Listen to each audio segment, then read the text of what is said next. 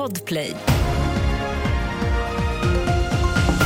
Här är senaste nytt. Fyra personer skadades när tre lastbilar kolliderade på E6 söder om Strömstad under morgonen. Vägen är totalavstängd och en kvinna uppges vara mycket allvarligt skadad. Enligt räddningstjänsten fick man klippa upp minst en av lastbilarna för att få ut föraren.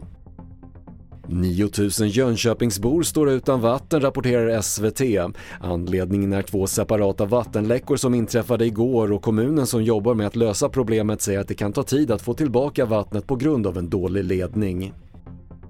Över 500 människor fördes till sjukhus efter att två tunnelbanetåg kolliderade under ett snöoväder utanför Kinas huvudstad Peking igår. Olyckan inträffade på en sträcka ovan jord när ett tåg automatbromsade på grund av hala spår och ett bakomvarande tåg inte hann bromsa i tid.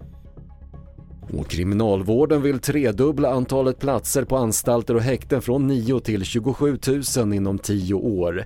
Det slår myndigheten fast i sin kapacitetsrapport som lämnas till regeringen idag och den visar också att man vill fördubbla antalet medarbetare för att klara utbyggnaden. Fler nyheter finns på tv4.se. Jag heter Patrik Lindström.